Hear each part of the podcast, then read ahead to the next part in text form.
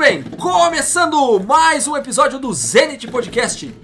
Por que eu tô mexendo nesse negócio fazendo barulho? Eu não sei, mas enfim, mexi de novo.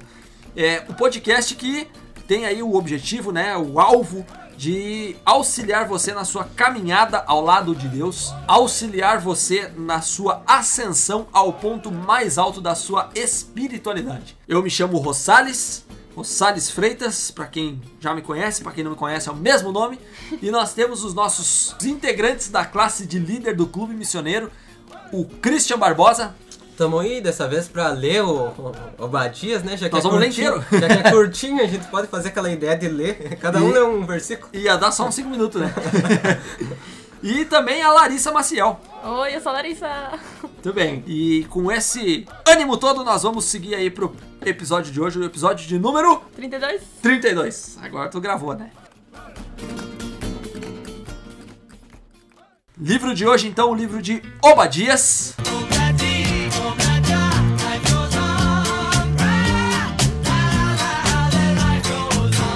Livro bem curtinho, não me lembro se nós lemos algum livro que não tem capítulo até agora. Lembram? Acho que não, né? Provavelmente não. Então Obadias é o primeiro livro sem capítulo que nós estamos lendo. Não, capítulo... Não, tem capítulo. Não tem capítulo. O inteiro é tudo um. É Obadias verso tal, não tem capítulo.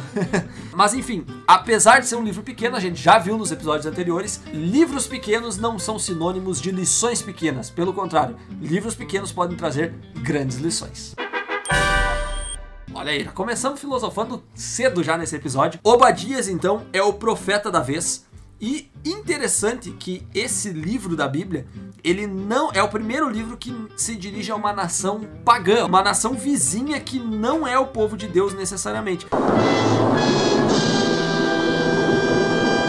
Se nós pararmos para pensar, na verdade, essa nação ela até poderia ser considerada, né? Porque, enfim, eles eram gêmeos, né? Filhos do filho da promessa, que era Isaac, então deveriam ser todos uma nação só, né? Mas não foi essa a situação. Estamos falando da nação... Que nação que é mesmo? Edom. Isso aí. Edom eram os descendentes de Esaú, para quem não sabe, né? Esaú, caso você não lembre, é o filho peludo de Isaac. Abominével homem das naves. Um dos gêmeos lá, que não tinha, de gêmeos não tinham nada, né? E as profecias de Obadias, então, elas se referem exclusivamente à nação de Edom. É, talvez por isso seja um livrinho curto, né? Mas elas não se referem dessa vez a Israel nem a Judá. Obadias, que significa? Filho de Javé. Ih, errou tudo já. Não é filho, servo. É servo. Ah, fala de novo. Não quero. Eu vou deixar essa parte de defender ele divertido. Mau caráter. Servo de Javé. Interessante, né? Se a gente parar pra olhar o significado dos nomes dos profetas, normalmente era servo do Senhor, servo. Filho de Deus, uma coisa assim. O Senhor salva. Tinham relações com o nome de Deus. Em outras palavras, eu fico pensando nisso, né? É muito improvável que eu me torne profeta um dia. Qual o significado do teu nome? O significado do meu nome é cultivador de rosas. Tem significado? Tem? Não. Tem? Teu nome é o único que existe. O significado do meu nome é desbravador. Aí, ó. Mentiroso. Eu vou criar o nome, o significado do meu nome. Quando... Não, é sério que é tipo cultivador de rosas? Sim. Mas só tem todo mundo e só tem... É que Rosales é um sobrenome... países hispanos. Não, eu perguntei do nome. Não, é pra nome, daí já é o nome, é o significado que eu der. Entendeu? É poderoso rei, uma coisa assim. Sabe o que falta em você, rapaz? Humildade. Trabalhamos dentro do campo da realidade, né, Cristiano?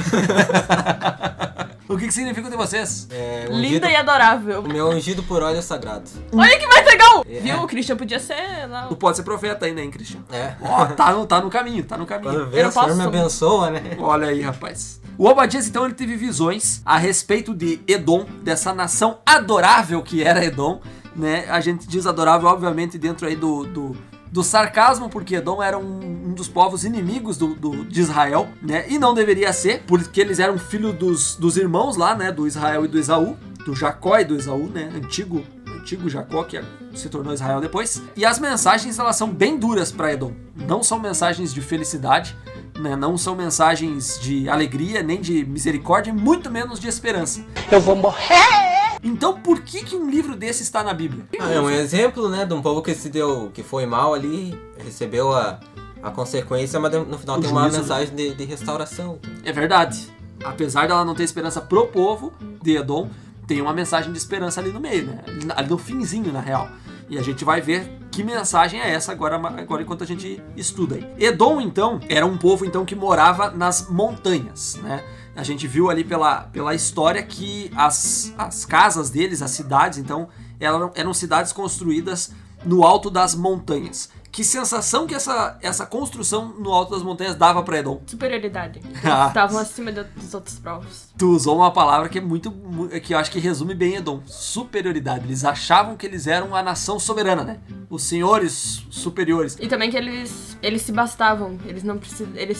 Por eles, assim, não preciso de mais ninguém, assim, tá ótimo. Que eles conseguiam fazer tudo o que eles queriam sozinhos. Eles achavam que eles tinham, e agora é só pra você que é otaku, eles achavam que eles tinham um Zettai Bōgyo. Eu não entendi o que ele falou. Zettai Bōgyo, em japonês, é a defesa absoluta. No caso de Edom, eles imaginavam que por morar nas montanhas e num plano superior, né, que nem a Larissa falou, eles tinham ali uma defesa suprema, uma defesa perfeita, uma defesa absoluta. E humanamente falando, não tá errado, né? Porque se a gente parar pra pensar, qual é o lugar mais fácil de você se defender de um ataque, por exemplo? Num lugar alto? Não só num lugar alto, mas num lugar cercado, né? Eles tinham ali uma cadeia de montanhas, pedras, cavernas, enfim. Talvez até tivessem túneis ali por dentro. Não, tô viajando aqui. Calma. Respira bem fundo, meu chave. E era um lugar onde eles estavam acostumados a viver. Então quem fosse atacar eles não tinha esse costume. Porque imagina, numa montanha, né? Tu prepara ali, por exemplo, uma entrada da cidade. Se tu não tiver entrada, por onde que tu vai vir? Ou tu vai ter que vir pelas escarpas ali, por algum lugar dentro... Dá uma de cabra escalar. É, mais ou menos, saltitar pelas montanhas, né? Então, assim, eles estavam bem organizados militarmente. Isso é fato. Agora, a questão é que eles acharam que isso era o suficiente, que nem a Larissa falou.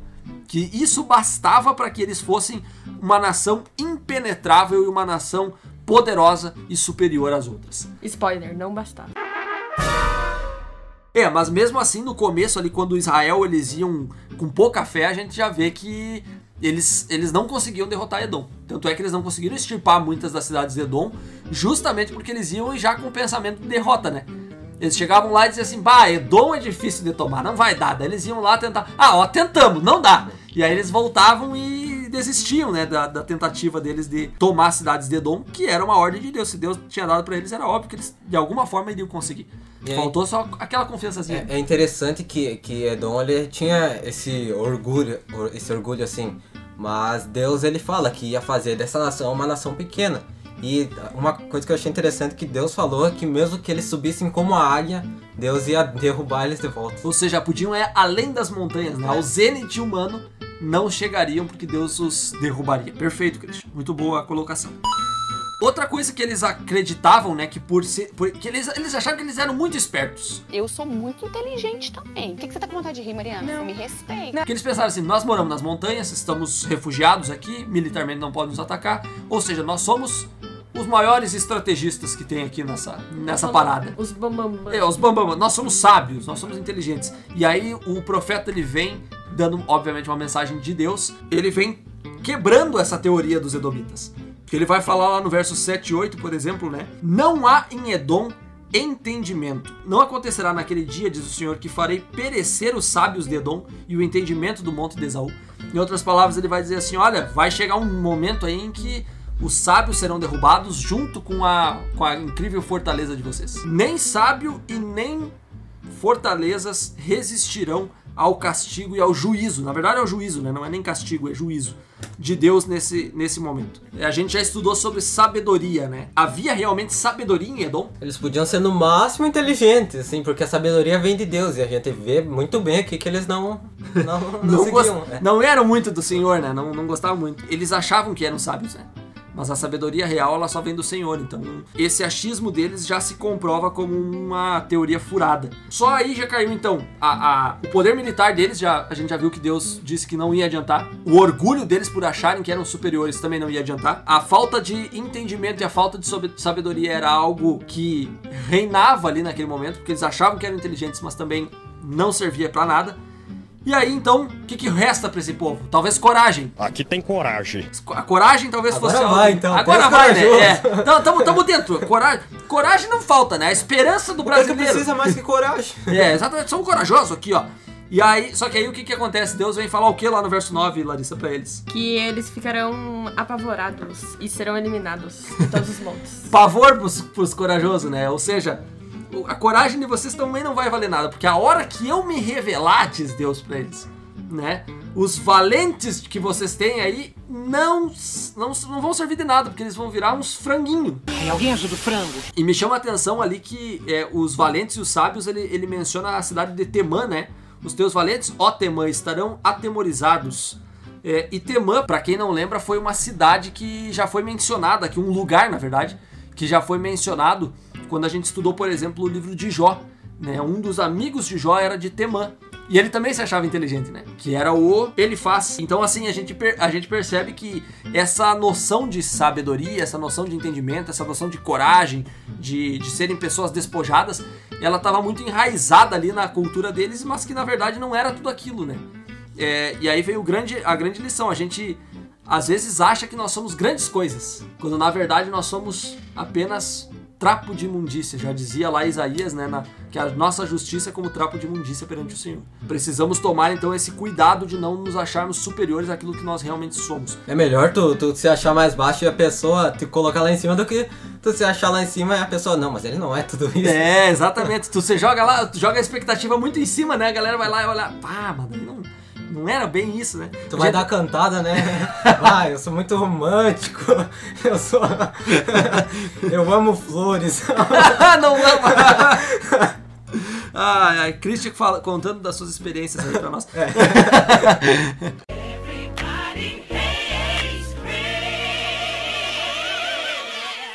Temos participação também num livro tão curto de um cara que tem um conhecimento... também curte... Não, mentira. Brincadeira. Brincadeira, Cauã. Que isso? A gente tem que fazer a piadinha, né? Um cara que tem adquirido bastante conhecimento também pra ascender ao Zenith. Vai lá, Cauã! Não, Cauã, não era pra vir de moto. De moto é aquela biscoitinha, né? E aí, gurizadinha do Zenith Podcast? De boa? Ah, cara, hoje a gente vai ver ali o livro de Obadias, né? Que... é o maior livro aí do Antigo Testamento, contendo... Na verdade, ele não contém, né? Ele é 100 capítulos, ou seja, 0 capítulos. Cara, o livro de Obadias aí, ele é bem curtinho. Então, você aí que não conseguiu nos acompanhar em nenhuma leitura desses livros aí do nosso Antigo Testamento, cara, pelo menos, né, cria vergonha nessa tua cara aí, cria vergonha e lê Obadias, porque é um livro muito bom. Obadias, ele traz uma mensagem, ele contra Edom, né? Ele traz uma mensagem de Deus, que Deus iria derrubar a nação por completo.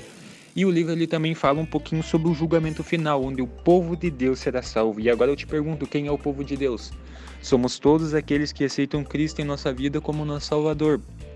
Então creia, o livro de Edom acho que é fidelidade, mostra que as coisas que você faz, os seus atos, eles não ficam impunes, apesar de, por vezes, a gente tentar esconder o que a gente faz e ficar impune, perante Deus nada fica impune, mas que no tempo do fim, que a gente possa ser chamados filhos de Deus, porque Deus vai tirar os edomitas das nossas vidas. Um grande abraço e fiquem com Deus. Tá aí o Cauã, então, que participou conosco aí, contribuindo para o conhecimento do livro de Obadias.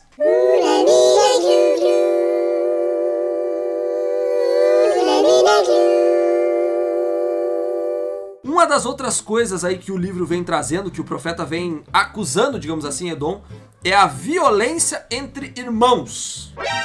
Calma que nós não estamos falando da violência, daquela clássica violência entre o irmão que vai lá e um come, por exemplo, chocolate do outro, né, Christian? Ou o que mais que acontece aí entre irmãos na mesma casa? Vocês têm mais irmãos que eu. O que acontece aí na mesma casa quando que gera conflito entre irmãos? Normalmente qualquer coisa. Eu achei que tinha mudado do meu tempo pra cá, não mudou? Respira do meu lado já. Tem um exemplo prático, por favor, de algo que tenha acontecido com vocês que causou o caos na casa. Algo que hoje vocês olham assim pode ser até uma coisa boba. Bom, eu fico maluca quando vão comer e daí deixa as coisas em cima da mesa. Eu brigo muito com isso. A Larissa já viu a irmã organizada do negócio, porque os irmãos vão lá e deixam tudo esparramado. Mas é que, assim, o problema é que não é uma vez, sabe? Já avisei, já falei, ó, E não fui só eu já falei várias vezes. Daí, lavando a passagem aqui dentro. E daí vai lá e faz de novo, daí eu fico maluca. E o Christian, o que tem aí, Christian? Vai, eu odeio deboche. E minha irmã é debochada. Ô, Emily, que isso, Emily? Tá louco? Aí, ó, a Emily, que inclusive é do Clube Missioneiro, tem que estar escutando esse podcast pra prestigiar. Então vai lá, Emily. Não, eu não vou falar nada pra ela que eu falei isso. A gente vai descobrir se ela me falar. Se ela escutou, boa. Ela vai, se ela chegar e reclamar contigo é porque ela escutou o episódio. De discutir é normal, assim. O Diogo incomodava um pouco. Dava um susto, umas coisas assim, dos acampamentos. De brigar em casa, assim, eu convivi mais com o Cristiano, né? Com o Cristiano era... Eu não gostava, vou dizer assim, um negócio que eu lembrei aqui não era tão forte assim. Mas eu não gostava quando ele chegava mais tarde em casa, eu já tava dormindo, ele ligava a luz. E daí ele entrava lá e fazia uma bateção. Bah, eu tinha uma raiva disso que nem sei. Mas irmão é uma bênção. De vez em quando. Irmão é uma bênção. Porque a gente aprende muita coisa, assim, a resiliência e tal, com os irmãos. Paciência, dividir. Enfim, tem uma série de questões, assim, que a gente aprende. Um abraço pros meus irmãos aí que estão me escutando, que eu sei que escutam o podcast. Mentira. Se eles escutarem, eu também quero ver. Eles vão fazer essa experiência, Cristian. Se eles escutarem, eles vão falar alguma coisa. Eu quero só ver se eles têm acompanhado aí o podcast. Um abraço aí pros meus irmãos Diego e Carino. Vamos ver se eles vão se acusar.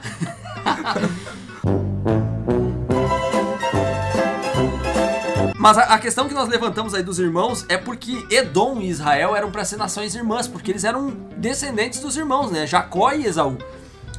Só que guardaram um rancorzinho ali que tinha acontecido, exatamente. Né? Provavelmente a gente acredita, né, que Edom eles têm guardado um rancor ali por causa da primogenitura. Imagina, se por acaso Jacó não fosse o descendente ali que herdasse a primogenitura e tudo mais, e a bênção de Deus, Edom seria a nação, né? E aí a gente começa a ver com esses olhos, assim, que Edom talvez tenha realmente se sentido... Não, esse negócio aí não tá certo, era pra nós ser a bênção, eles roubaram de nós. A inveja, né? Exatamente. E só que assim, ó, o juízo de Deus, ele vem contra Edom porque passou dos limites, assim, não era mais uma rixa entre irmãos, né? Falando em analogia, porque eles eram nações irmãs, mas já nem se consideravam mais, né? Passou dos limites quando, por exemplo, Edom vai lá e... não tem misericórdia nenhuma. Sempre quando eles podem, eles vão lá e matam israelitas. Eles tentam... Enfim, é uma guerra constante, guerra de verdade, né? Não é aquela briga de irmão de um vir incomodar o outro, daí dá um tapão, dá uma travesseirada, dá não sei o quê. Não, eles se matavam de verdade, né? Era uma briga entre nações. E Edom sempre muita crueldade para com Israel. Sem compaixão. E essa crueldade, ela é demonstrada principalmente quando a Assíria, por exemplo, vai lá e derrota Israel, enfim, e causa todo o caos e leva cativo muitos deles. Edom faz o quê? Não, vamos ajudar meu irmão, né? Eles vão lá e saqueiam, cara, todas as cidades. De certo modo, eles foram até covardes, né? Porque eles se aproveitaram desse momento de fraqueza, né, de Israel, já que eles não conseguiam derrotar quando eles estavam na sua melhor forma, né?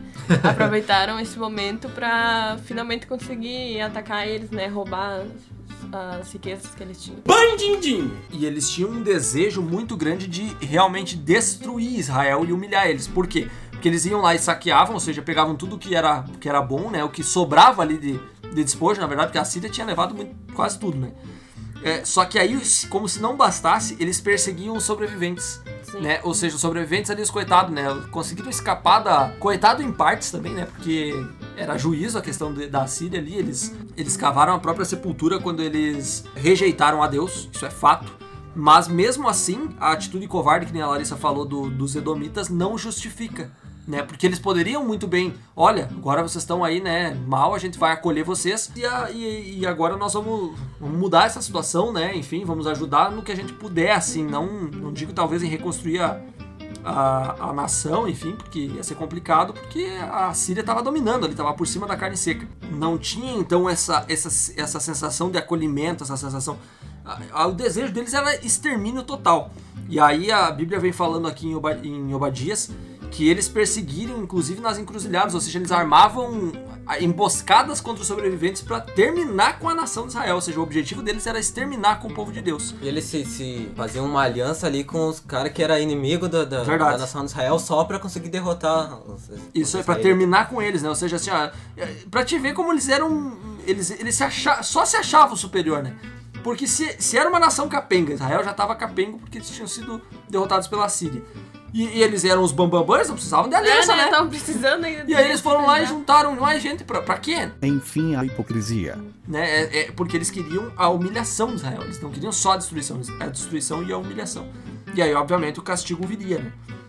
E aí a gente vê, por exemplo, no verso 15 ali, onde Obadias vai falar algo que os seus antecessores bíblicos ali já falaram, né? Que Amoz e Joel já falaram, que é a questão do Dia do Senhor, mais uma vez. Pô, cara, de novo, cara! O Dia do Senhor que estava prestes a vir sobre ele, sobre todas as nações, o que me chama a atenção também. Como tu fizeste, assim se fará contigo. É o castigo, é o juízo que viria sobre eles. Ou seja, se eles foram impiedosos, haveria impiedade contra eles. Se eles foram maldosos, haveria maldade contra eles. Se eles foram destruidores, haveria destruição contra eles e assim por diante. O Dia do Senhor para eles, né, a gente já falou isso nos episódios anteriores, para eles não era motivo de alegria. Para eles não era um motivo de recompensa, de regozijo, né, de encontro com o Senhor. Era de encontro com o Senhor, né? Ou seja, ia ser algo terrível porque eles haviam escolhido um caminho de destruição, de caos. Aí vem também no verso 18 ali o juízo que seria a destruição completa da nação, né? Isso é forte, cara. Deus disse, olha, essa nação não vai subsistir. Existe um livro inteiro da Bíblia para mostrar que Edom perdeu totalmente, mais do que o direito da salvação, eles perderam tudo, né? Eles foram completamente dizimados para serem esquecidos. O verso 18 vai falar, né? Ninguém mais restará da casa de Esaú, porque o Senhor falou, ou seja, vocês tomaram essa decisão. E infelizmente é uma decisão que só cabia a vocês, não cabia mais ninguém. E eles queriam humilhar tanto ali Jacó que a Bíblia fala, né, que Jacó seria o fogo e eles seriam uma palha. Isso, é verdade, verdade. E por fim ele finaliza ainda ali dizendo também, o profeta, né, que salvadores subiriam ao Monte Sião para julgarem o Monte de Esaú. Remete também à palavra dos juízes, né, que a gente viu lá nos livros anteriores. E que esses salvadores, então, eles iam se levantar, mas não é para salvar Edom, nem a casa de Esaú. Eles iriam ali para julgar, ou seja, esse julgamento, talvez simbólico, talvez não, faz referência a realmente a confirmação do juízo sobre a casa de Edom. E no final fala que o reino será do Senhor, ou seja, aquilo que Edom deixou para trás seria retomado pelo Senhor para que cumprisse um propósito mais nobre, digamos assim, uma nação mais nobre do que Edom foi, um uso mais adequado das terras, enfim. Em outras palavras, ele só diz que Edom estava ali ocupando espaço na terra, né? As escolhas deles levaram eles por esse caminho, infelizmente. Chegamos assim ao final do livro de Obadias, um livro bem curtinho, mas que traz importantes lições aí, como todo livro da Bíblia, para que a gente compreenda o propósito de Deus, tanto para as nossas vidas, como foi no passado para esses povos, né? Que no caso aqui se referia a Edom. Vamos para as lições finais? Vamos começar pela Larissa então. Vai lá, Larissa. A minha lição final é que a gente possa perdoar as pessoas, porque assim como a gente já viu em outros livros que a gente já comentou aqui, não cabe a nós dar a sentença para as outras pessoas, né? Cabe a Deus. E pode ser que o nosso jugo esteja errado, né? Então não cabe a nós esse papel. Que a gente possa, então, perdoar as pessoas que nos magoaram por algum motivo, ou que a gente tenha alguma briga com ela. Muito bom. E o Christian? A lição que eu tiro é que a gente sempre possa fazer para os outros o que gostaria que fosse feito para nós. Porque até está em um dos dois grandes mandamentos, né? Ame o próximo como a ti mesmo. E se tu tratar o outro mal, tu não pode reclamar de ser tratado mal também. Agora, se tu amar o próximo, também vai ser amado. Então a gente sempre tem que pensar, quando vai fazer alguma coisa para outra pessoa, a gente tem que pensar como a gente reagiria se aquilo fosse feito para nós, para saber se aquilo vai agradar ou não a outra pessoa. E a minha lição, a lição que eu tiro assim como principal do livro de Obadias, é que não adianta nós confiarmos nas grandes fortalezas que construímos com as nossas próprias forças. É bem verdade que Deus, ele quer o nosso melhor e nos dá capacidade para nós irmos além a cada dia. Mas quando nós colocamos todo o nosso orgulho, quando nós colocamos toda a nossa energia e depositamos a nossa confiança unicamente nas coisas que construímos com as nossas próprias mãos, nós acabamos incorrendo num grande erro.